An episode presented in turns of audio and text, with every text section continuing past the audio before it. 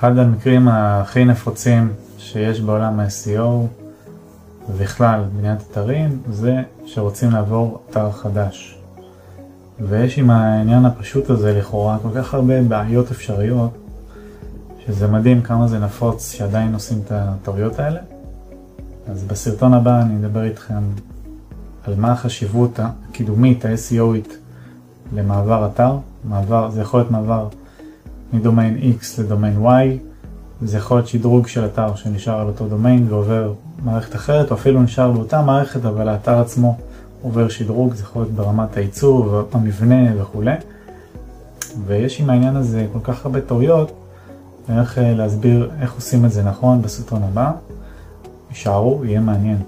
אז כמה נושאים קריטיים שצריך להתייחס אליהם במעבר אתר. אחד, הפניות, הפניות 301 זה בעצם פקודות שאומרות למנועי חיפוש, גוגל ושאר המנועים, הכתובת הזאת, ה-URL הזה, עבר מ-X ל-Y, בעצם עבר דירה. אם לא עושים את זה, אז מה שקורה, שה-URL משתנה, גוגל מבקר ב-URL שהוא מכיר, רואה שהוא מביא לעמוד שגיאה 404, ועם הזמן העמוד הזה נמחק, יורד מהאינדקס, זה אומר שכל הכוח שהוא צבר עד היום מתאפס, וכל הקידום הולך פרש. בעצם הדבר היחיד שנשאר, בהנחה שלא יחליפו דומיין, זה דף הבית.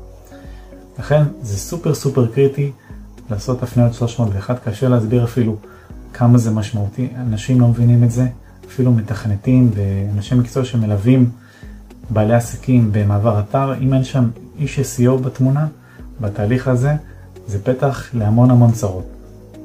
אז הפניות 301, במידה ויש צורך לעשות אותן, סופר קריטי, אסור בשום אופן לוותר או לחפף על הנושא הזה. מתי לא צריך הפניות? כאשר כל הכתובות, כל ה-URLים נשארים אותו דבר. זה יכול לקרות אם אה, נשארים באותה מערכת, למשל אתר וורדפרס שמשתדרג, שממשיך להיות וורדפרס, פשוט משדרג את העיצוב או whatever, או זה יכול להיות אפילו בשתי מערכות שונות, בהנחה שהם, שיש אפשרות טכנית לשמור על הכתובות URL, ולפעמים זה קורה. שתיים, זה הפערים של האופטימיזציה והתוכן. הרבה פעמים שעוברים אתר, אז לא כל התכנים עוברים, לפעמים בכוונה, לפעמים לא בכוונה. אה, וגם אם הכל עובר, אז הטייטלים, התגיות מטה, הטייטלים, דיסקריפשנים וכל זה, הם לא עוברים as is, ואז יש פערים רציניים באופטימיזציה שחייבים להשלים אותם לפני שעושים את המעבר, במידה ולא, כל הציוני איכות של הדפים ייפגעו ולכן יש צפי גם לירידה במיקומים. שלוש, נושא קריטי שלישי זה המבנה, ההיררכיה של האתר, היחסי גומלין בין העמודים עצמם.